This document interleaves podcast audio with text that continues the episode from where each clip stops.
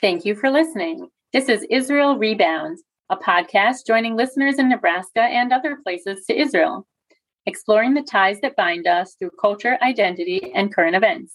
I'm Liz Feldstein in Jerusalem, and I'm joined by my co-host, Alan Podash in California. Alan, how are you today? Liz, I'm great. It's always a pleasure to see you and to talk about issues that are of interest to us that have taken place over the week. I just want to start by asking a question. I know that we talked last week about the need for elections in November, and that there are so many parties in Israel, they're starting to campaign and to pick their people. What are you seeing in Israel, and how does that process work? Yeah, so as we talked about last week, Israel is still, even though it seems unthinkable with the election just a couple months away, is still in the process of figuring out what are the parties going to be that are going to be running in this election. And part of that process actually is announcing who are the members of each party. And something interesting about that is that the list of party members, I mean, there can be many hundreds of members of a party, but prior to formally beginning their campaign ahead of an election cycle, each party needs to announce the 120 first seats in their party. Why 120? Because in the really non-existent chance that every single person in Israel voted for the same party, and therefore all of the seats in the Knesset went to that party, you need to know before the election, who would those 120 people be? So even though it has no chance of happening, every party announces their 120 people, knowing full well that somewhere between zero, if they don't get enough votes and cross the threshold, or four, that's the minimum number, members of their party will wind up being in the Knesset, or 5 or 6 or 7 or 10 or 15, but certainly nowhere near 120. So right now, that's what the parties are finalizing as part of this process of parties merging and rethinking. They're also building those lists so that they can officially begin their campaign. I find that very aspirational and somewhat overly optimistic for a party in Israel to think that they have the ability to gain 120 seats. It's almost comical. I mean, how is it treated in Israel? Yeah, I mean, certainly I don't think anybody whose number, 105 on any party's list is thinking that there's any chance that they're going to be a member of the next Knesset. But on the other hand, I guess it would be hard to figure out where does one make the cutoff, right? If you're not going to assign all 120 seats, well, do you stop at 10, 20, 50, So you might as well just go all the way to 120. And, I guess it's just a formality for somebody to be able to say, yes, I'm number 95 on the Likud party list. They'll never be a member of Knesset, but they can say, that that's their number. I don't know if it's aspirational as much as being sort of, pedantic and legally minded that just in case we're going to be ready, that there's no questions should this, statistically impossible situation arise. So let me ask you a technical question then. So, for example, I think in the last election, Likud, I think maybe had 27 or 28 seats. So 1 through 28 would automatically get a spot in the Knesset. Yes, that's exactly right. And, along with that, those party members high up on the list usually know also how many ministerial seats they will get. So, if somebody is in position 1 or 2 or 3, they have a fairly high likelihood of also not only making it into the Knesset, but also getting a seat as a minister. And people who are further down the list, while they might wind up in the Knesset, they know that they're not going to be a minister. So all of that sort of figuring and politicking, I guess, goes into the process of each party building internally their list and deciding, you know, who are in those top seats. And I'm sure there's while it's not about getting into the Knesset, I'm sure there's a certain level of, you know, process and respect that goes into determining the order even further down the list, right? So I'm looking at Yesh Atid right now, 17 members. The current prime minister, Yair Lapid, is one of those 17. Was he the most senior person that then took the leadership for Yesh Atid, which gave him the opportunity to become prime minister? Is that how that works? Correct. The person who is in the number one spot of a party is the person who the president of Israel will turn to after the election and charge them, right, with forming a coalition. Right? If we think back to just over a year ago, that's how it works, right? The president says, okay, you number one member of such and such party who got the most seats, or could be potentially at the president's discretion, didn't get the most seats, but for some other reason, the president believes is most likely to be able to form a coalition, to get 61 members of Knesset to say, yes, we're willing to sit with you in your voting block. And then that process begins. So yes, the number one seat is the person who will be asked to do that. And in all likelihood, that person will be prime minister. But as we saw again in the last election cycle, right, two parties decided to come together and share that role of prime minister. And so they came up with their agreement of one going first and one going second. And the ministerial roles also play a part in those wheelings and dealings.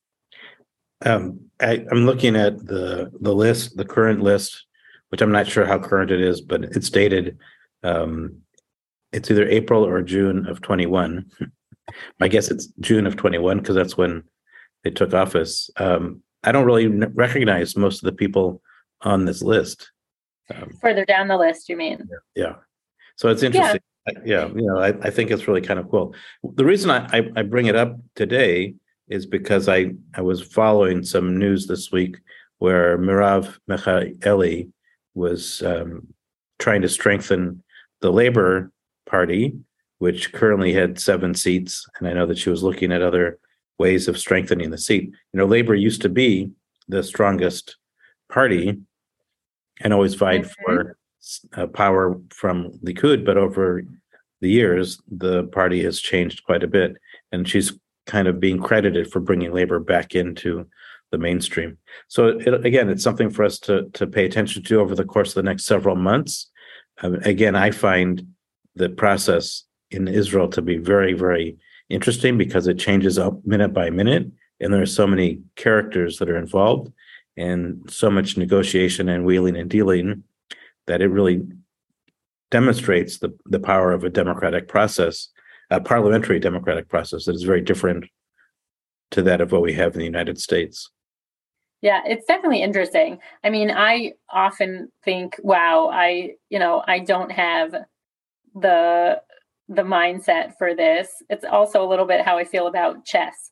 Like, it's thinking more steps ahead than my brain can handle at once, right? If we go this way with the party, then people will want to join here, and therefore the votes will go this way. Like, it's so complicated, but somebody understands it, I guess. And there are people, you know, making those decisions and calculations and figuring out what they think is their best strategy for these coming elections, which is why we have all of these phenomena of two parties joining together or party splitting, or what really is a radical change, like you mentioned, in labor over a period of not so many years, going from being what had consistently been the largest or second largest party in all of Israel's elections to barely passing the threshold and sitting in the Knesset at all, which is wild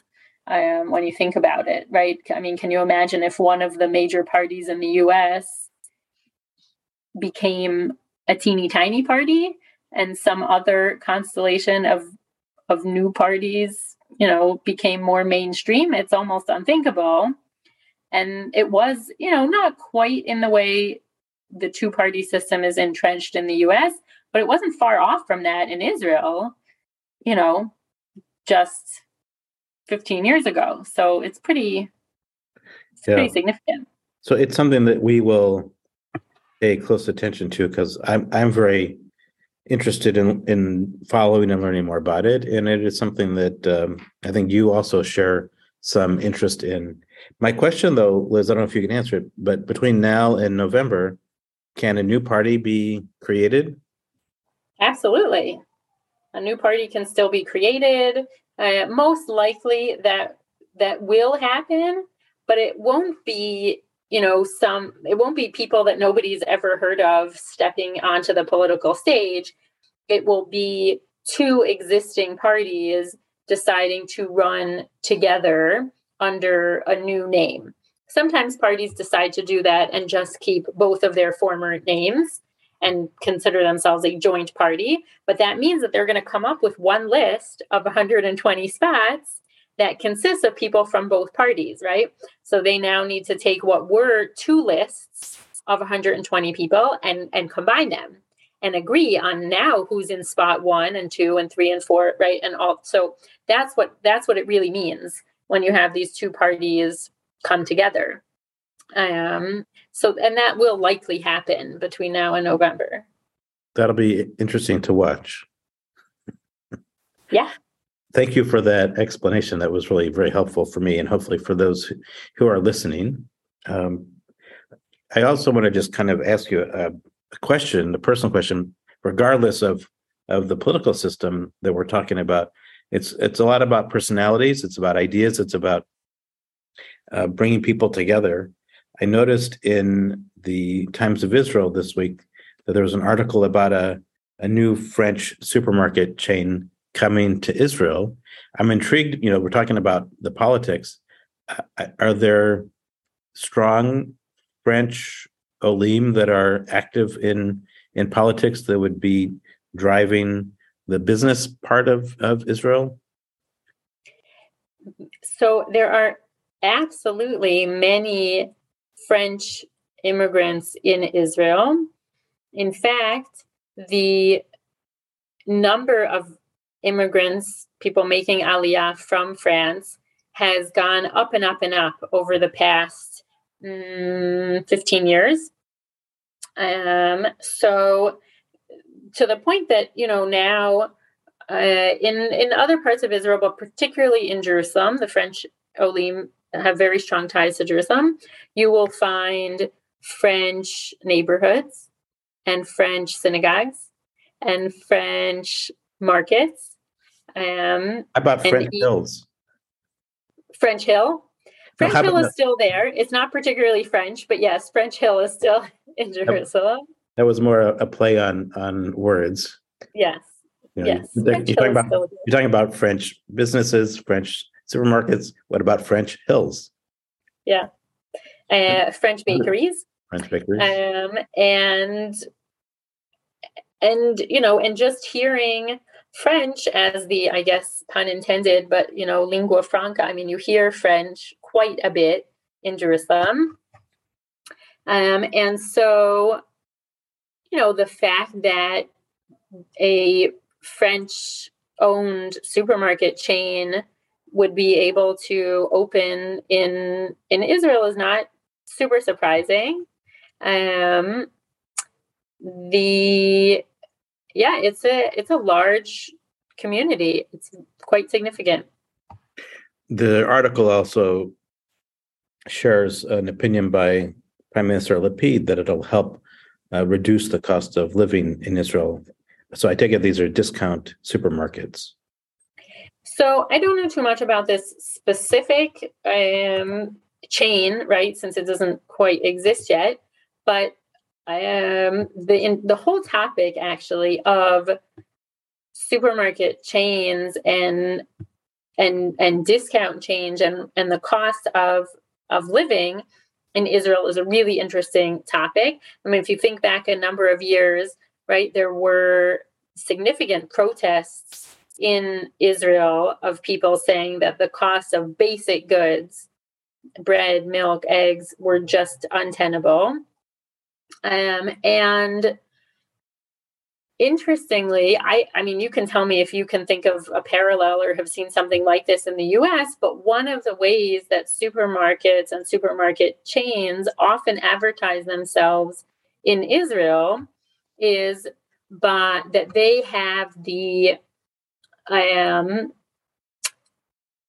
don't know how I would say in English, the cheapest basket of goods in Israel, meaning that for, you know, the most basic items, if you were to walk into that store and buy a liter of milk and a dozen eggs and 5 cucumbers and 5 tomatoes and flour and rice, right, that there's a set basket that you can then compare from supermarket to supermarket.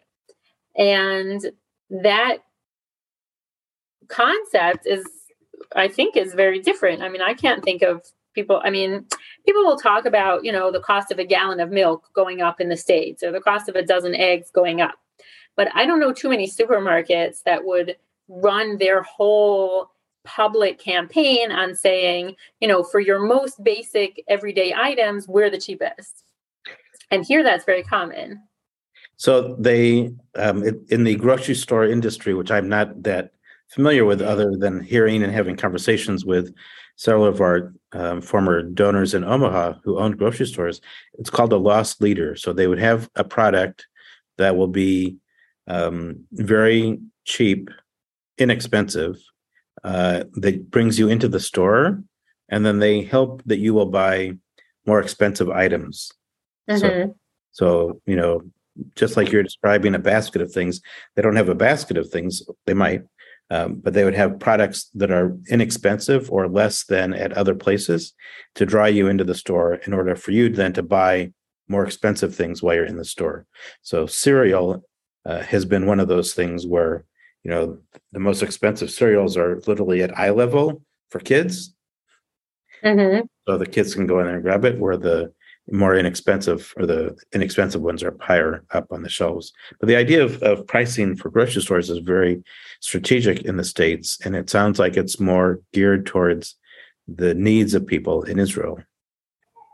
It is. I do think that it is geared towards the needs of the weaker members of society, which is, you know, says something about Israel, that that population is not forgotten about when it comes to supermarkets. Of course, we have higher end chains and, you know, places where cost is not the number one thing that people are looking for. They're looking for organic, they're looking for an experience, they're looking for, you know, boutique, whatever. Those places certainly exist. But the norm really is supermarkets that cater to people who are looking for the least expensive way to buy the most basic staples: pasta, flour, bread. I don't know. And those things used to be heavily subsidized. There are still certain items that are subsidized and certain prices which are set, you know, nationally across the board, and you cannot charge more. So a liter of regular milk costs what it costs, and a supermarket cannot decide to charge more.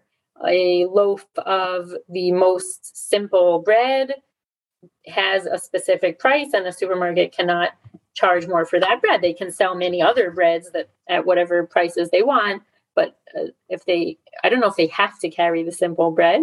If they carry the simple bread, they have to carry it at the, you know, approved price.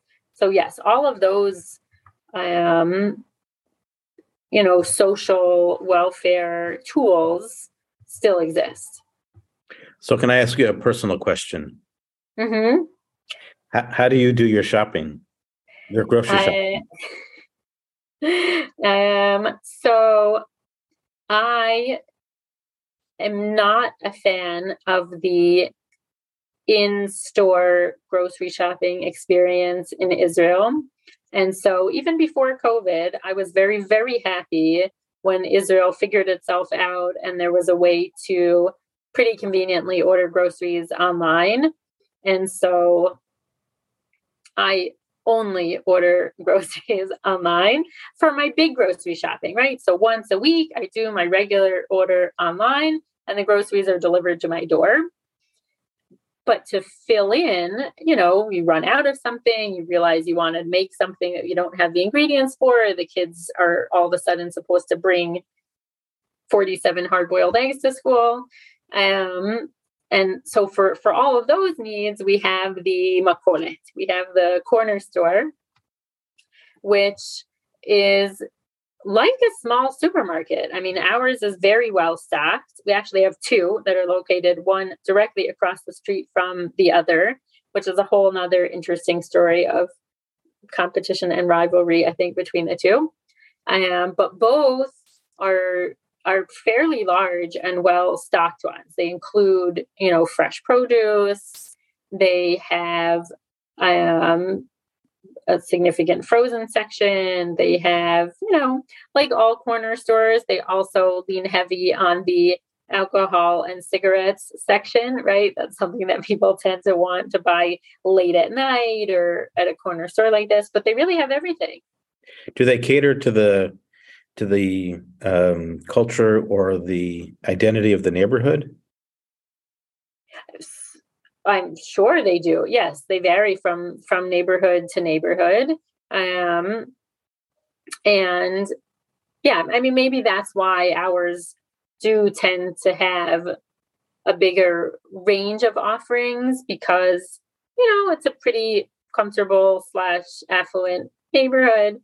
And so, you know, the corner store has realized that somebody may come in asking for some, you know, sort of esoteric ingredient. Do you carry miso? Do you carry cream of tartar? You know, they're used to that. So they do. They have everything because, you know, spoiled Americans, not only Americans, but maybe Americans by and large, may come in looking for some unusual ingredient. Whereas I've certainly been in plenty of corner stores in other parts of the city that do not carry any of those unusual items. They just have the basics. So they do try to cater to the patrons of the neighborhood.